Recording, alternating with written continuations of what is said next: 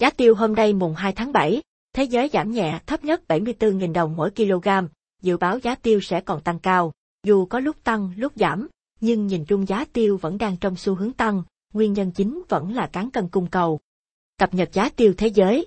Trên thị trường thế giới, kết thúc phiên giao dịch gần nhất, tính đến không giờ mười lăm phút ngày mùng hai tháng bảy, giá tiêu giao ngay tại sàn Chi, Ấn Độ ở mức bốn mươi mốt nghìn tám trăm rupee tạ, giảm nhẹ năm mươi rupee tạ so với phiên hôm trước. Tỷ giá tính chéo của đồng Việt Nam so với rupee Ấn Độ được Ngân hàng Nhà nước áp dụng tính thuế xuất khẩu và thuế nhập khẩu có hiệu lực kể từ ngày mùng một đến ngày bảy tháng bảy năm hai nghìn không trăm hai mươi mốt là ba trăm mười một phẩy chín mươi chín Việt Nam đồng i rờ en. Giá tiêu trong nước.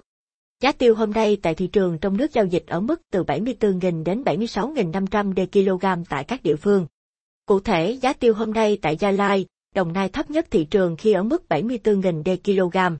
Giá tiêu hôm nay tại các tỉnh Đắk Nông, Đắk Lắk bảy mươi tư nghìn năm trăm kg,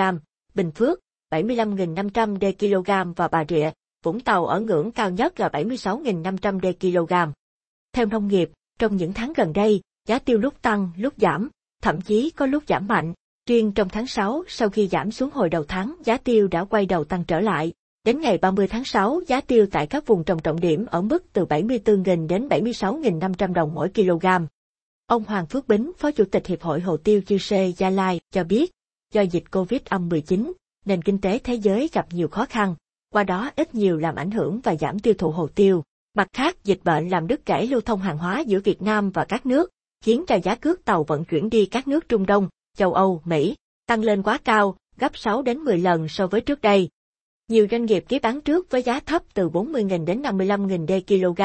nay phải mua với giá trên bảy mươi nghìn kg để giao hàng theo hợp đồng nên bị lỗ nặng. Các doanh nghiệp không bị lỗ thì đã tranh thủ mua hàng đầy kho khi giá còn thấp.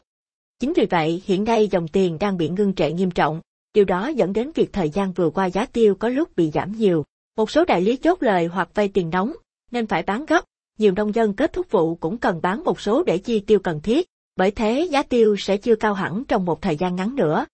Dầu vậy, dù có lúc tăng, lúc giảm, nhưng nhìn chung giá tiêu vẫn đang trong xu hướng tăng giá, nguyên nhân chính vẫn là cán cân cung cầu.